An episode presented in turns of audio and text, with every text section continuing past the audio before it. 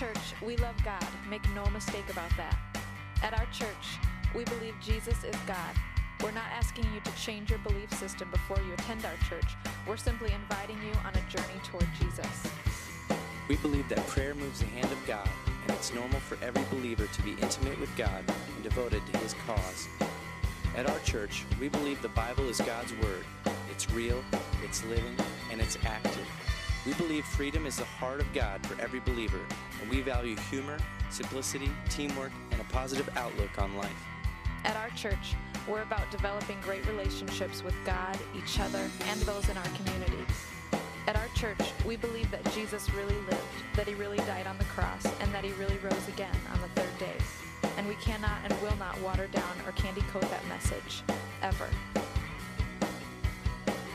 And finally, and most importantly, at our church, we're not concerned about where you've been, but where you're going. We believe that all people matter to God, and therefore matter to us. Today, you have chosen to sit yourself in the middle of a very safe place to hear a potentially life changing message. Welcome to our church. His glory. It is so good to see each and every last one of you today. A couple of faces I hadn't seen in a few weeks, but I'm excited to see y'all. I love y'all, each and every last one of you uh, guys on today. Listen, I believe we have a word from the Lord as we're kicking off a new series. I, I, I wanted to title this series something that was going to be bold, something that was going to be strong, something that was going to stand out, something that was going to be impactful. And so the only title that came up to my mind was when I thought about this series was one word sin. Sin is the series of today. Sin is the message what we're going to be talking about today. And the reason why we're dealing with this act, this, this word sin, I, I thought about God, how can I relay sin in a manner that will cause people to understand what it really means and what we need to do? And y'all know y'all pastor, he, I love acronyms. And so I thought, okay, well, God, what is going to make sin stick in the hearts and the minds of people? And I said, well, give me something. Give me something fancy that I can shine up and it looks good. And the only thing I could come up with was stop it now. When we think of sin, our instant response should be stop it now. It may not be pretty, it may not be fluff, it may not have a lot of pizzazz to it, but it truly has a, a representation and a meaning and an understanding, and it simply means stop it now. When sin approaches you, when things come your way, when things seem to want to entice you, the first thing that you should have to that you should say, the first thing that should come to your mind is that this is sin, and as a result of it, I need to stop it now. Before it goes any further, before anything happens, I need to stop it now. And so, do me a favor as we prepare to go further in this message. Find your Bibles, go to the Old Testament for me, and find 2 Samuel chapter 11. 2 Samuel chapter 11. You don't have to stand, you can remain uh, seated. I want to share with you uh, something that God has laid upon my heart as it relates to sin. I want to give you a summary, an overview of the. Uh, the fullness of 2 Samuel chapter 11. Today we're only going to be dealing with 2 Samuel chapter 11, verses 1 through 5, but eventually we're going to get to the whole passage. But one thing I need you to understand in, in 2 Samuel, there's this great individual, many of us know him. His name is David, he's the king.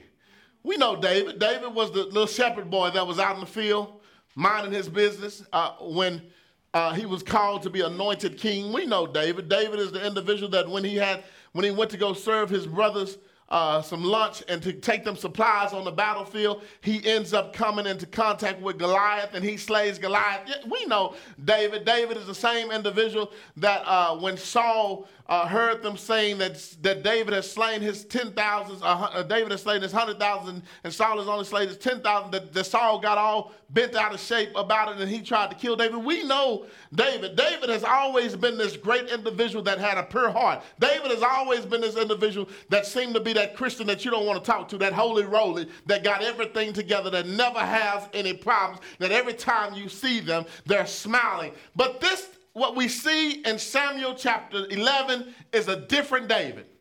We see a different David because David is going through. David is going through. What we find out in Samuel chapter 11, when you look at it as an entirety, you have David, you have a young lady by the name of Bathsheba, and her husband Uriah. Uh, and something happens here because what David does is he forgets who he is, he forgets who he's called to be, and as a result of it, he ends up sleeping with Bathsheba. And, and I don't want to be the one to spoil the story, but if you never read the text and you never understood, then I want to make sure you understand. Not only does he sleep with Bathsheba, but after he sleeps with Bathsheba, he finds out that Bathsheba is pregnant. Uh, she's finna have a baby, and she took him on Maury and she says, Yes, sir. You are the daddy. Uh, and David, he's in a, a, a, mode of panic, and so he doesn't know what to do. This, this is not right. He doesn't need he don't need evidence of his sin. It's bad enough that he sinned. And so what David leads on to do, and just giving you a little bit of history about the text, David ends up trying to have, matter of fact, he doesn't try, he does have Uriah killed. He puts Bathsheba's husband on the front line so that he could be put to death to cover up his own sin. First time he tried it, it didn't work.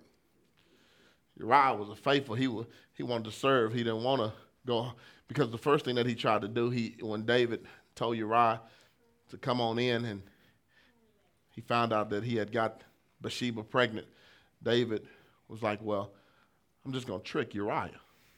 What I'm going to do is I'm going to let Uriah come in off the battlefield early. And you know how it is. You've been out on the field early, you're tired, you don't, you don't want to work. All you want to do is come up and home, go home and lay up with your woman. And, and so David is counting on that. David's counting on that.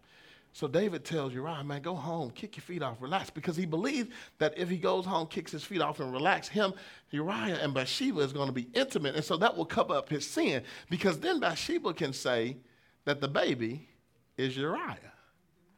So y'all think the Bible ain't ain't got no good stuff in it. People ain't just been starting to run game and play games. It's been going on all this time, man. The Bible is the best novel that was ever written. Uh, the Bible is the best motion picture that you could ever imagine uh, because of all the confusion. I mean, I want you to think about this. Imagine that Bathsheba was your homegirl and David was her side piece. Just imagine that, that, that this is what you're looking at. Bathsheba's your homegirl, David's her side piece, and as a result of Bathsheba husband being a truck driver over the road all the time, and she just slipped up and got pregnant. Now her husband then came home. She don't want to lose her man, so what does she do? She tries to cover it up. But the thing is, Uriah is so faithful that he's like, man, I'm not gonna, I'm not gonna go home and lay with my wife while my friends and my my co-workers and my laborers in the gospel in the battle on the battlefield, they're still on the field. I'll, I'll sleep right here outside in front of your door, holding watch, David. But I'm not finna I'm not finna go home. It's not fair for me to lay up and eat a dinner to be with my woman while other people are struggling. It's not fair. David gets frustrated. David gets frustrated and he writes a letter. He writes a letter to his chief that is on the battlefield.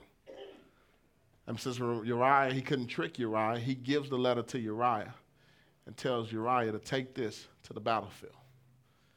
And the thing is about this letter, this is how shady David was in the text. David takes this, uh, David gives this, t- this letter to Uriah. Uriah goes to the battlefield and hands it to the chief, and the chief looks at it. And I can only imagine what happens because he, he reads the letter, and I can only imagine that he just looks at Uriah. And, and, and I believe that he probably says, eh, This can't be real. Uriah doesn't know what he has just done. Uriah has delivered his own death certificate. That's what happened.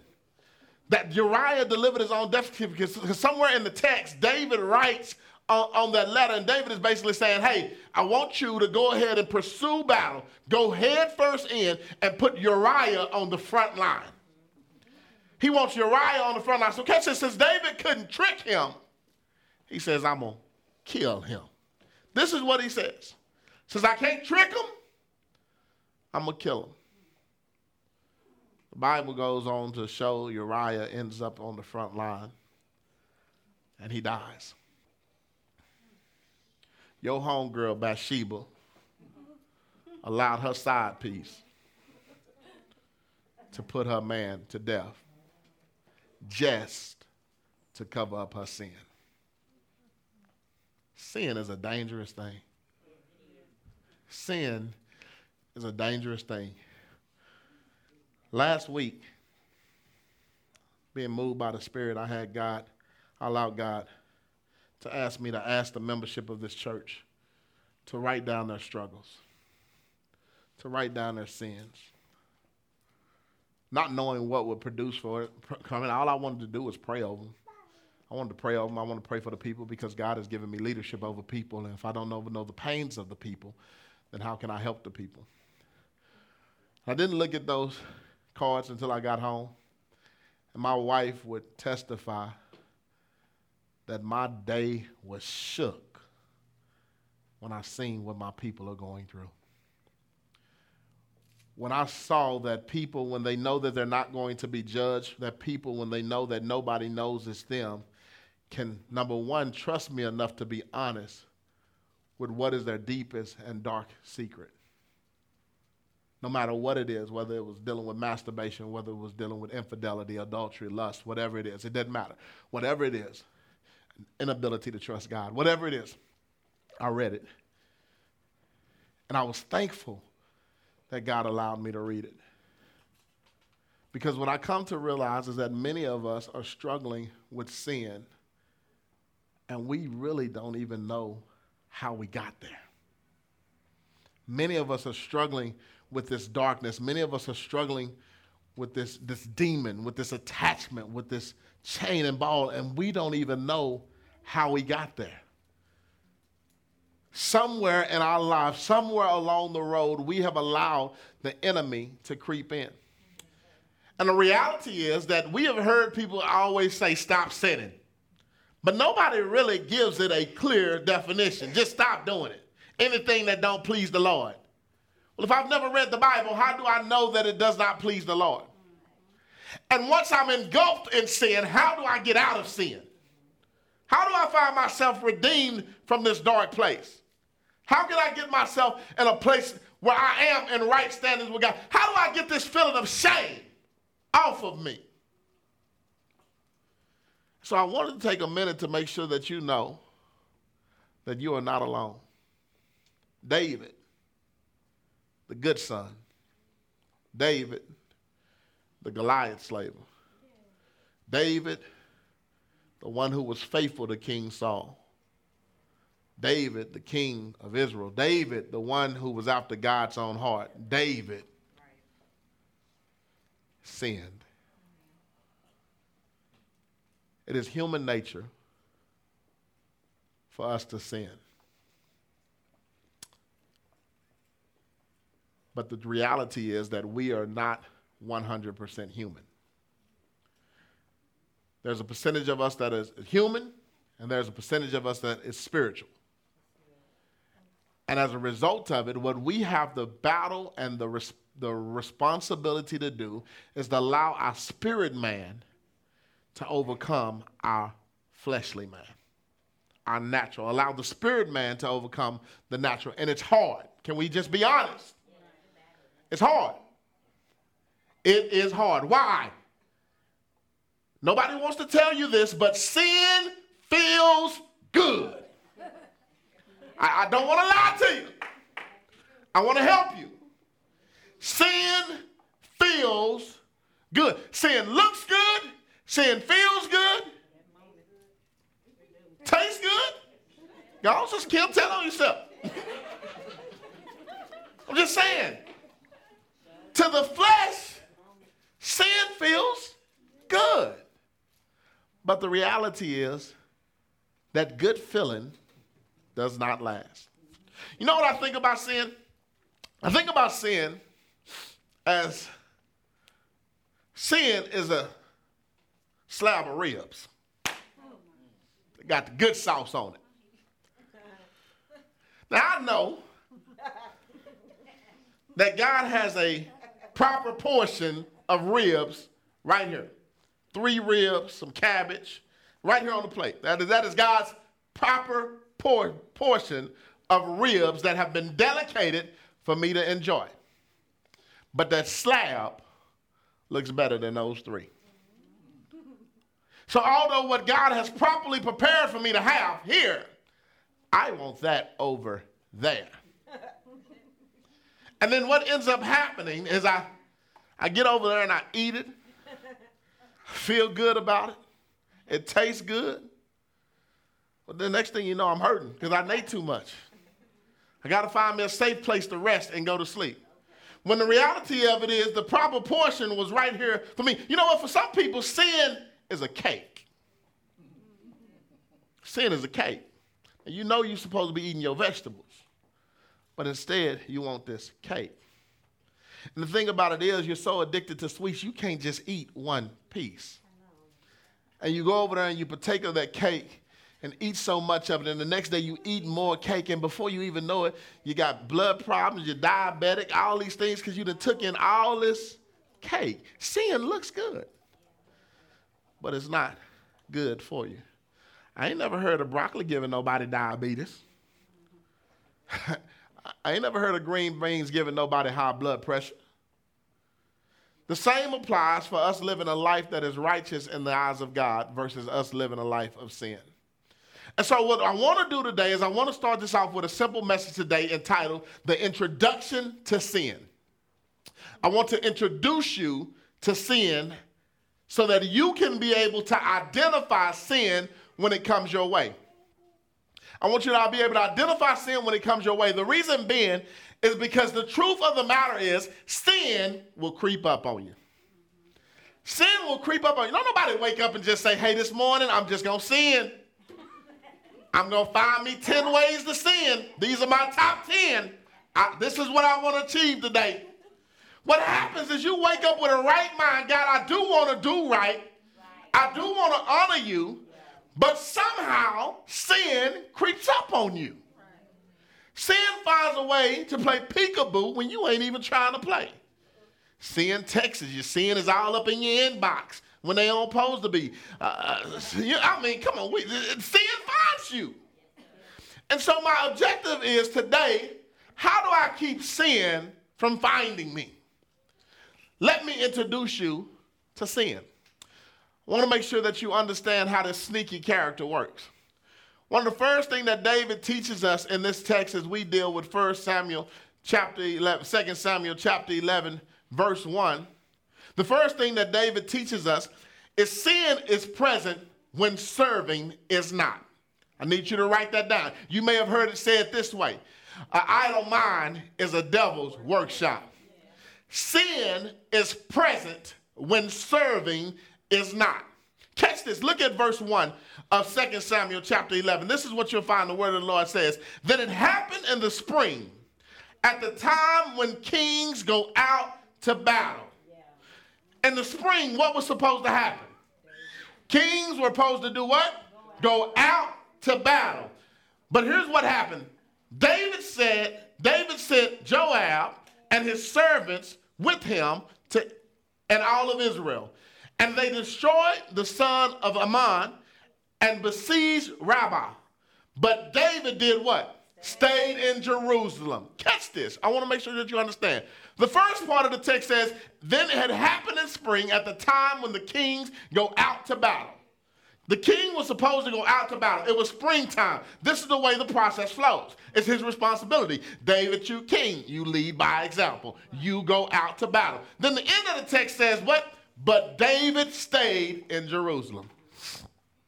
So when David was supposed to be out doing something, he elected to stay in Jerusalem. Pastor, what is you trying to say? Sin is present when serving is not. David is the king of Israel.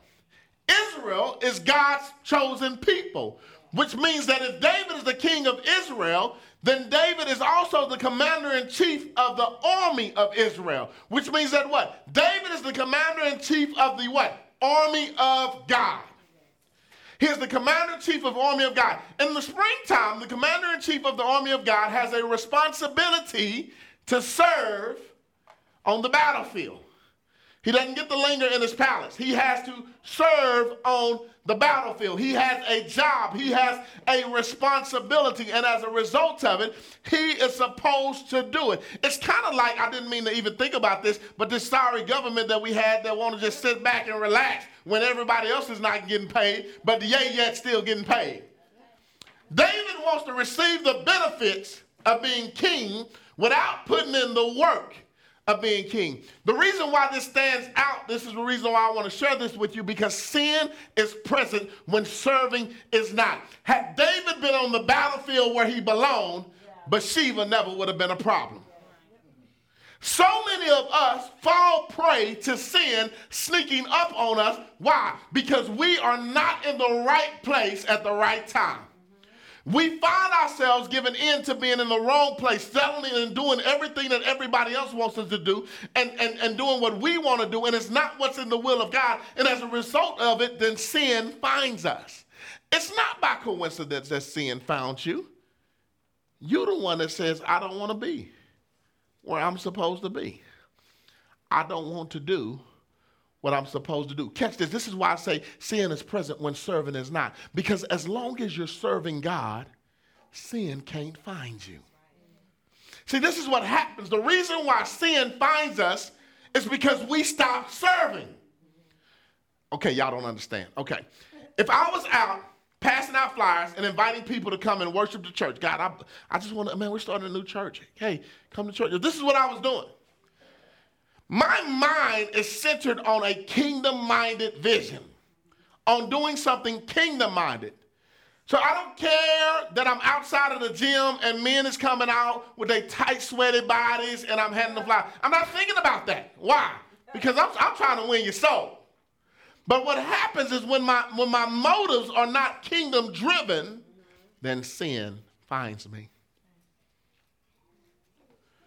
When I am not thinking about how can I honor God, and see, this is the problem with many of us. When we wake up, we don't think about how we serve God.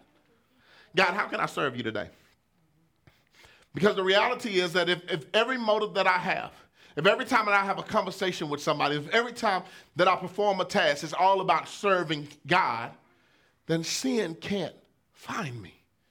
Why can sin not find me while I'm serving? Because I'm focused on serving. I'm focused. Have you ever noticed that sin finds you at the right time where you're frustrated and, and think your man ain't acting right and, and everybody treating you wrong. Nobody wants you, you never notice that your ex just get in your inbox at the right time. Yeah. You never noticed that? Yeah. It ain't that he ain't been looking for you. You've lost focus. You lost focus. It's so crazy. It's so crazy. I'm gonna testify. My wife might whoop me later, but I'm gonna go on and get it out.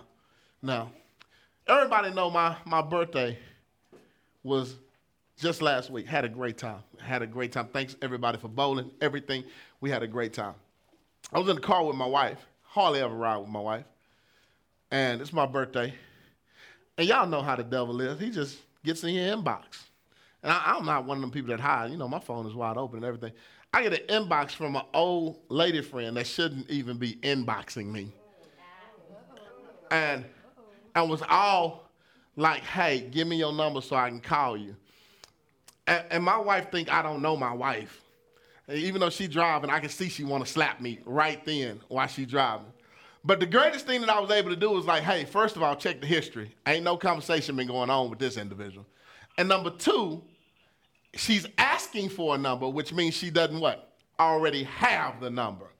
Now, catch this. Had I been in the wrong, sin might have got me. But because I was focused on this is my wife sitting right here, and I know what I need to be doing, it kept me from what? Entertaining sin. Many of us fail at living a life that is sinless because we don't have enough focus to keep from any entertaining. Because that's what happens. When you lose focus, you begin to entertain. And people think, oh, there's, there's nothing wrong with entertaining. There's nothing wrong with talking. I mean, I can talk to anybody. She's just a friend. He's just a friend. But conversation always leads to somewhere else. David teaches us that if you are doing what you're supposed to be doing, then sin can't find you. But David teaches us a second principle, and the second principle that he teaches us is sin is the product of selfishness. I need you to understand that. If you're sinning, it's because you are selfish. You're selfish, and why do I say that you're selfish? Number one, you don't care about God's feelings. Because if you were truly faithful to the kingdom of God, you wouldn't sin against God. And this is not just talking about adultery, this is any type of sin. Whatever your sin is, whatever your dark secret is, if you fall prey to sin, it's because you're selfish. You don't care about God, and guess what? You don't care about the people who depend on you. All you care about, if you're willing to sin, is yourself. As the pastor of this church, if I'm willing to fall prey of sin, I'm showing you three things. Number one, I don't care about God. I don't care what he's saying in his word. I don't care that I'm a representation of him. I'm going to do what I want to do. Number two, I don't care about my family because I don't care what they look like in the eyes of others. I'm going to do what I want to do. And I don't care about y'all church folks either because I'm going to do me. I'm going to live my best life now. That's what sin is. That is essentially what you're telling the people. So why be fake and shady about it? Just tell them. Just tell them I don't care about you. Don't be like, oh, I love you. And then go over here, baby, I love you too. No, no, no, no, no, no. I don't care about you. I enjoy you, but I don't care about you. I don't appreciate you. I don't value you.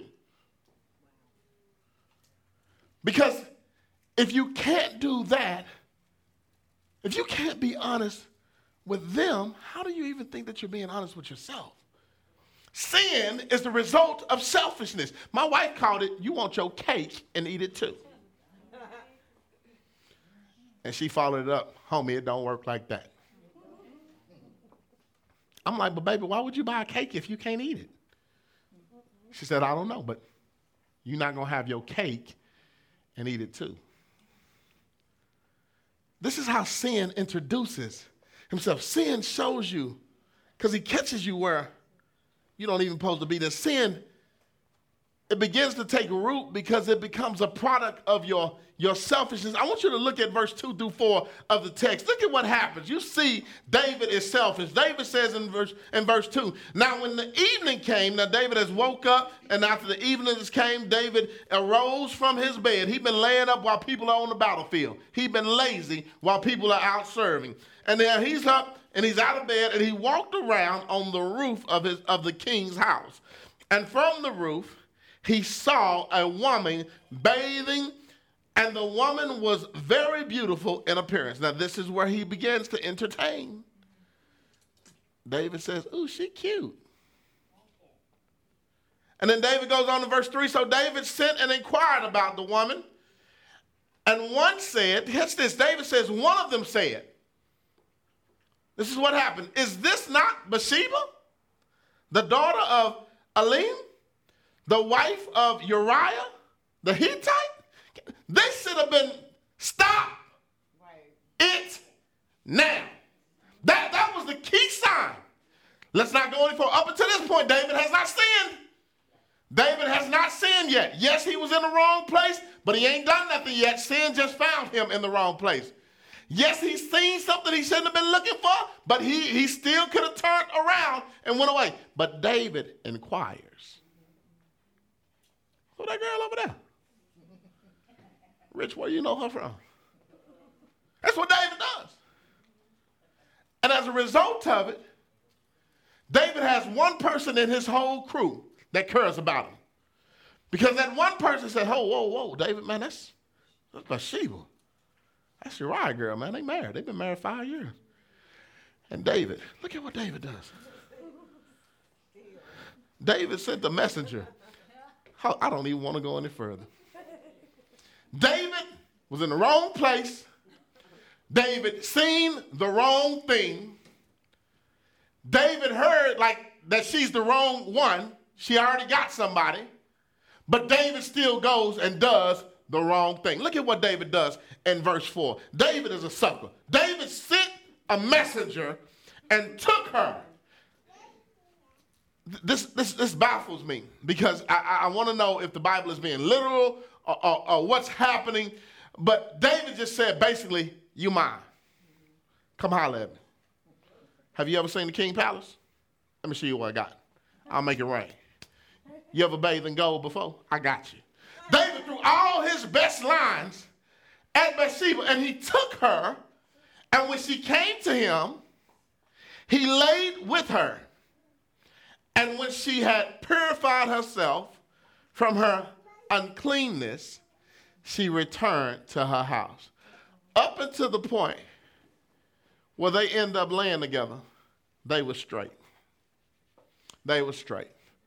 You want to know the problem that I have with the text? It never should have got there. It never should have got there. Why? Because David, you knew you was wrong, but hold on, Bathsheba, you ain't innocent either. You know you got a man. You know you married. You know he out on fighting a war, but you still want to play some games. You want to entertain some foolishness. Sin will never find you if you stay in the right place and you don't entertain the wrong things. David asked, man, who is she? And as a result of it, they say, no, no, no, no, no, David, that's Bathsheba. She got somebody. I want you to understand the selfishness of David. She, they didn't just say, David, that's Bathsheba. Uh, oh, she married. They said, no, no, no, no, no. David, that's Bathsheba, Uriah's wife. David knows who Uriah is. Uriah is a soldier in his army. Uriah has served with David. Uriah may have helped, helped save David at some point in time. David knows Uriah. But David says, I don't care about Uriah. He ain't here right now. His loss is my gain. David says, I don't care about the kingdom of God and what God wants. So what he didn't bless me for being great? It's his loss and our gain. Why do I keep saying this over and over that you don't care? That when you sin, you are showing that you don't care about God, you don't care about people, and really the truth is you don't care about yourself. And the reason why I keep saying this is because there's never a sin that you can justify. I don't care what your sin is. There's no way for you to justify it. Okay, so what? Your marriage is jacked. Stop cheating and leave. Set them free. Find your peace or get counseling. So what your wife ain't doing what you wanted to do when you wanted to do it. That don't mean check every site on the, on the, on the internet. Do what you need to do to protect yourself. So what? You don't know if people will ever trust you. That don't mean keep lying. You got to stop lying at some point in time. So what? You don't know if you're strong enough to trust God. Try. Try to trust God. But the reason why we can't is because sin looks good. You remember when Adam and Eve was in the garden? Satan, the serpent, was talking to Eve and said, Hey, Eve, why don't you eat the apple? And Eve said, No, I can't do that. God told us not to. Eve knew what she was not supposed to do. But Satan says, Why can't you eat it? She says, Why? Because we will die. And Satan says, No, you surely, you won't surely die. Eve had the right mind to do the right thing until she started entertaining the conversation of the wrong thing. And then she began to think, well, I guess I, I could do it. God didn't have no issues until they took a bite. That's where sin becomes present. And I want to tell you something. I'm trying to help you right now because I love you. I want to help you because I love you. None of us, as long as you are living, is strong enough to dance with sin and not sin. I want to make sure that you understand this. You're not strong enough. An alcoholic, I don't care how long he's not been on alcohol, there is still a desire in his blood to drink an individual who has been doing drugs. You've, you've seen those movies where people uh, used to shoot up and all of a sudden they go to the hospital and they see needles and instantly their arms start to itch. It's still a desire in them to do it. None of us are strong enough to dance with sin and not sin. In other words, you can't entertain it. You have to stop it. You have to stop it. You can't, that sitting there, God, I ask that you take this desire away from me. It ain't to happen. I'm telling you, it's not going to happen. You have to want it. Have you never seen over and over in the Bible when God, when Jesus Christ went to heal people, his question is, was do you want it? It's not that he can't do it, but the question is, do you want it? We'll sit around and we'll keep asking, God, please fix me. God, please fix me. But the only reason we're asking is because we don't want to do it. Anytime you really want to do something, you just do it. That's it. You don't want to go to work? Guess what you do? You pick up the phone, you put on your fake, boss, I'm not feeling good, and you don't go to work. Why? Because you don't want to do it. It's that simple. So if you don't want to sin, guess what you do? You don't sin and you figure out what is it is that I have to do to make sure I don't sin. I was, my wife is a nurse at, at a school right now, and it was so funny. I was telling her that when I was a kid at a nurse, I didn't want to be at school, and, I, and when I was a kid at school, I didn't want to be at school, and so I would go to the nurse. And don't know any kids in here do this, parents. If your kids call you with a fever this week, you know you need to check them. Just make sure. So I was at school. I would get the thermometer, and you know the kids would be coming in, the nurse wouldn't be paying attention. I would take the thermometer out of my mouth, rub it real quick on my pants, get that temperature up, put it back in.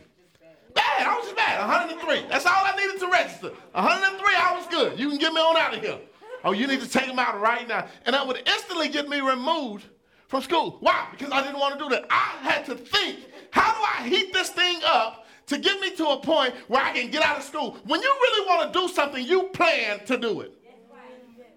So anybody that's saying, I'm trapped in sin and I can't get out, let me tell you, because you don't want to get out.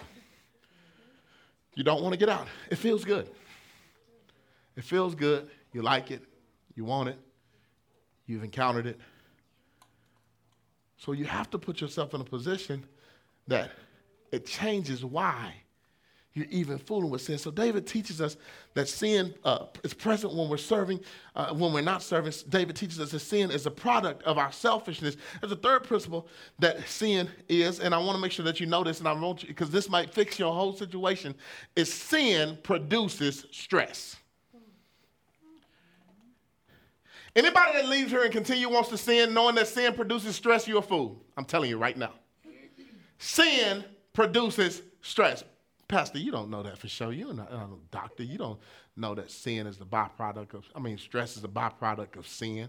I do. I can prove it to you. Look at verse 5. This is what happens in the text. Now, keep in mind, David has slept with this woman. And so we know when we sleep with people, things happen. The text says, the woman conceived, and she sent and told David and said, I am pregnant.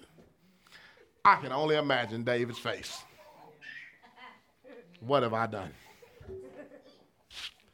I don't even like her like that. She don't even look that cute after the fact. She looked better from the rooftop.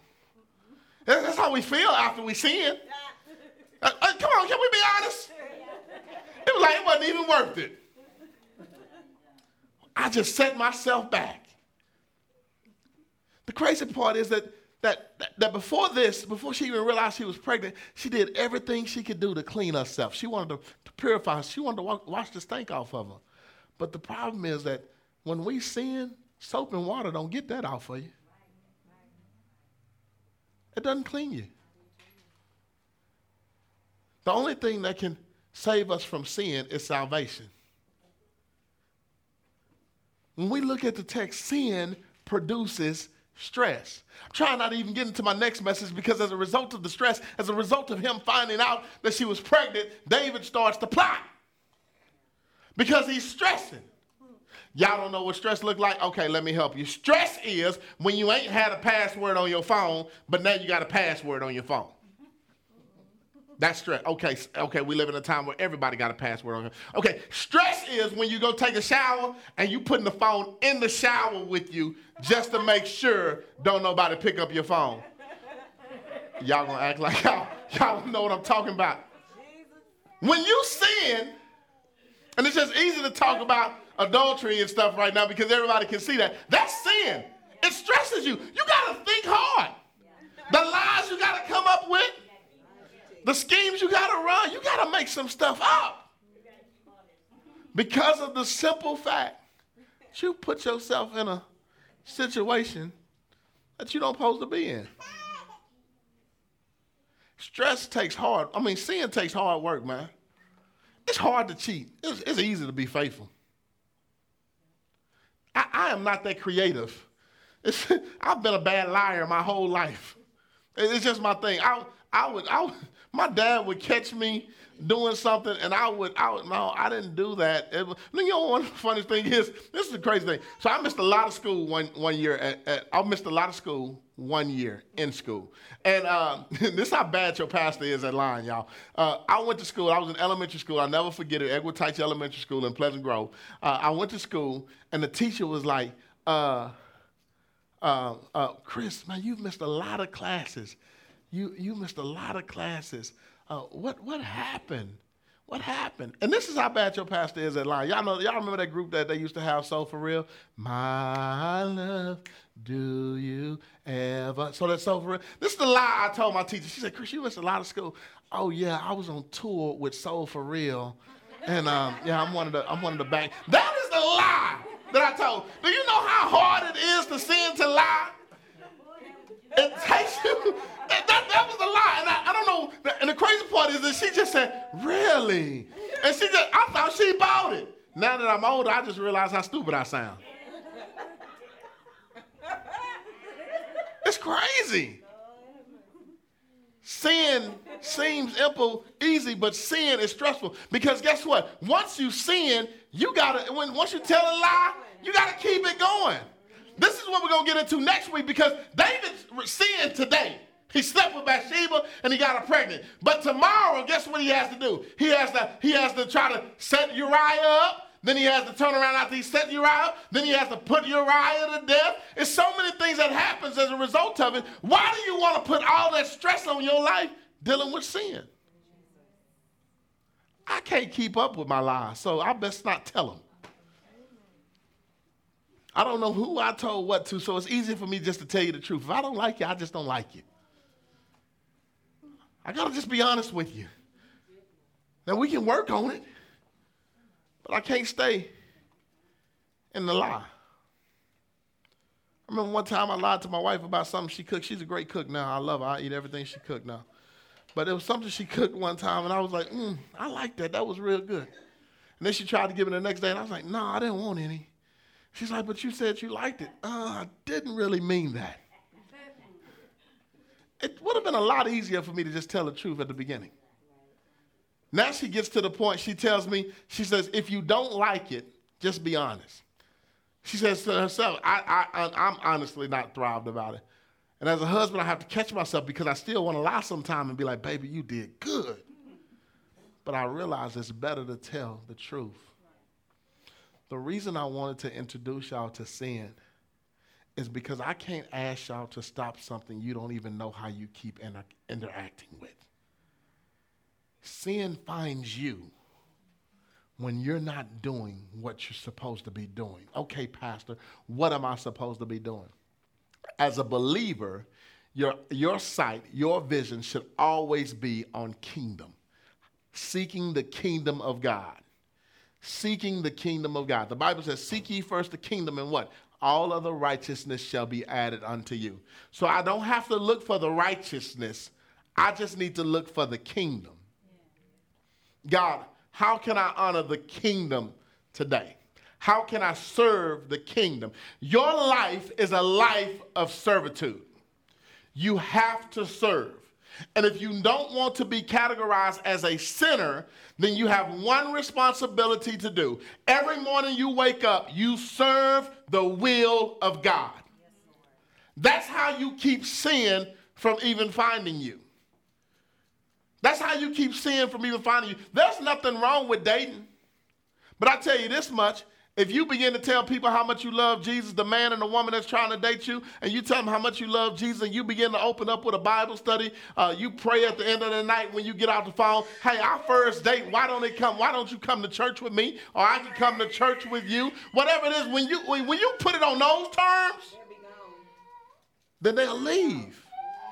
Why do they leave? They leave because of the fact they say, listen, this ain't what I'm in for. Which means if you're not in it for kingdom like I'm in it for kingdom, then I don't need to be with you. Bible says light and darkness has no fellowship.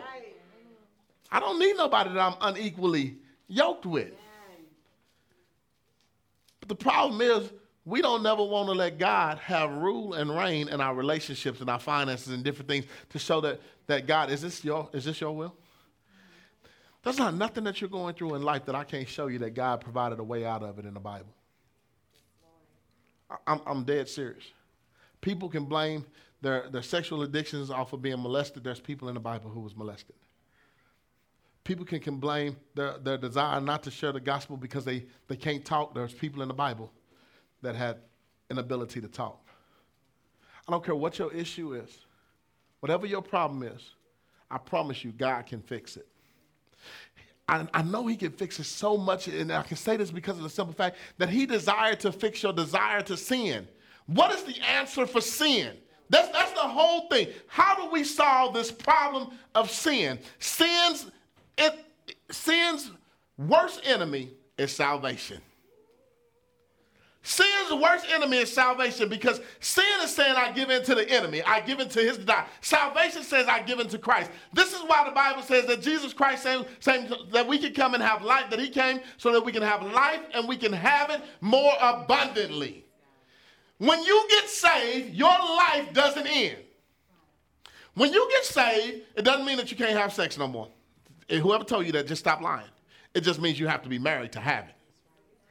When you get saved, doesn't mean you can't dance no more. You just can't be pop locking and, and twerking, and you, you gotta change. You gotta have a holy dance. Something gotta, something gotta shift. Something has to change. I'm just as crunk, just as driven, just as successful, just as happy, if not even more, being saved than I was being a sinner. But the reason why salvation doesn't work for many of us because we don't enter it and give God all of us. Essentially, what has happened when we accept Christ. Babe, come here. When we accept Christ, this is essentially what happens. We are a union. We are one union. Yes. This my boo. I'm her bae. This is who we are. This is what we do. When I enter this union, it's just about me and her.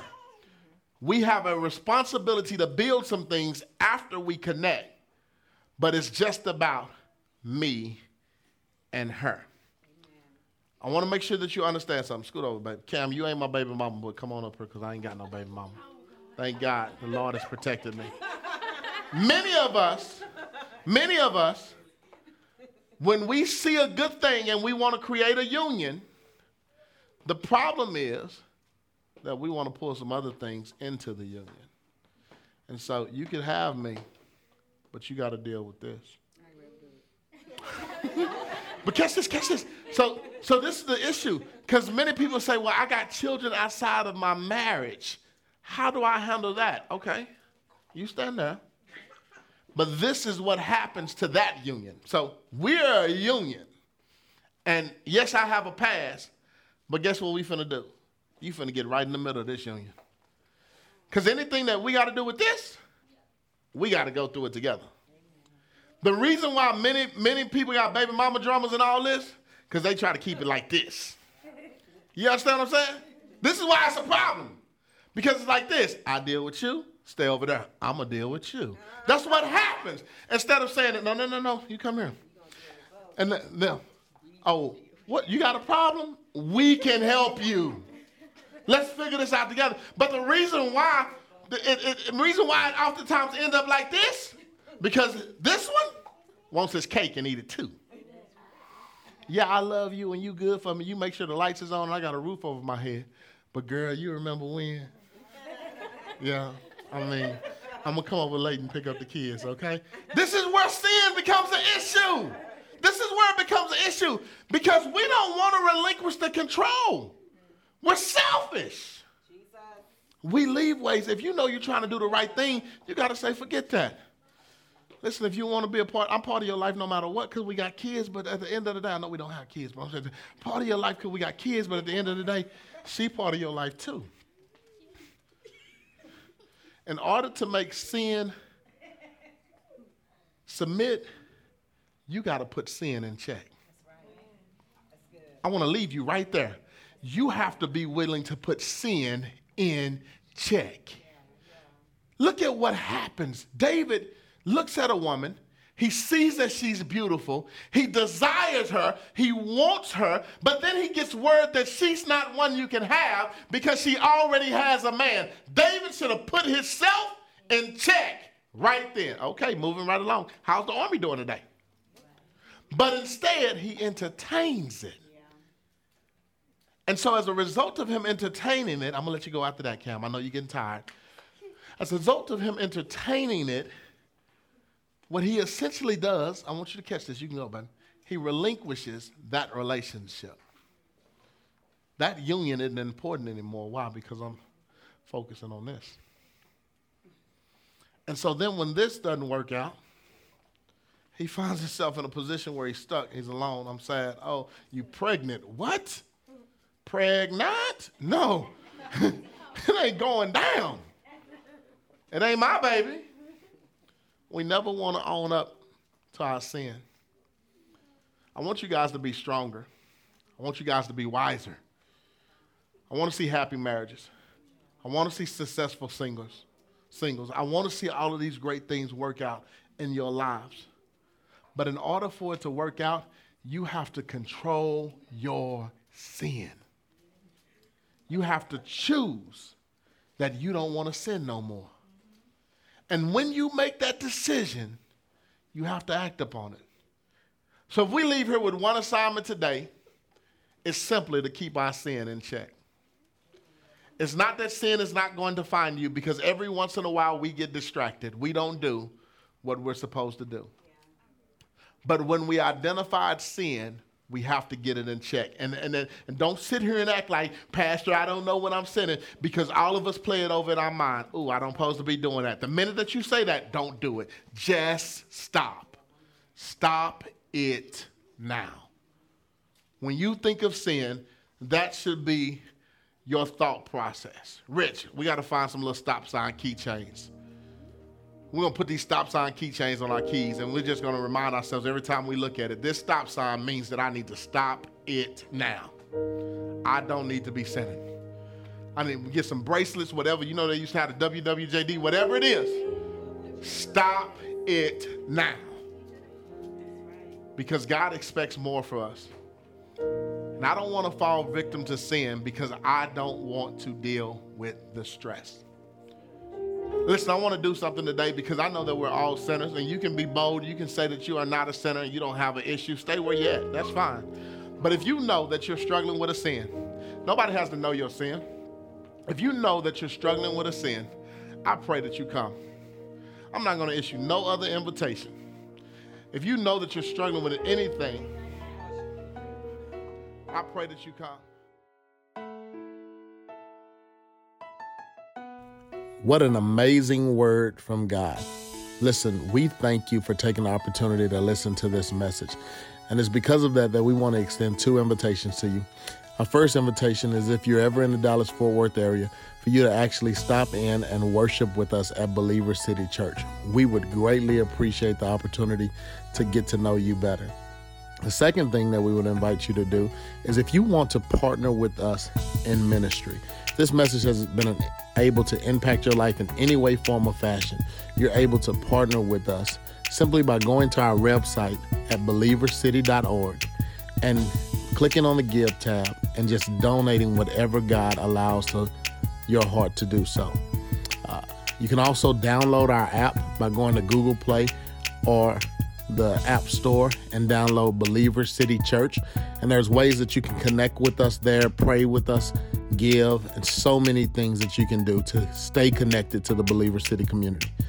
We thank you again for listening to this message, and we look forward to worshiping with you in the future. God bless you.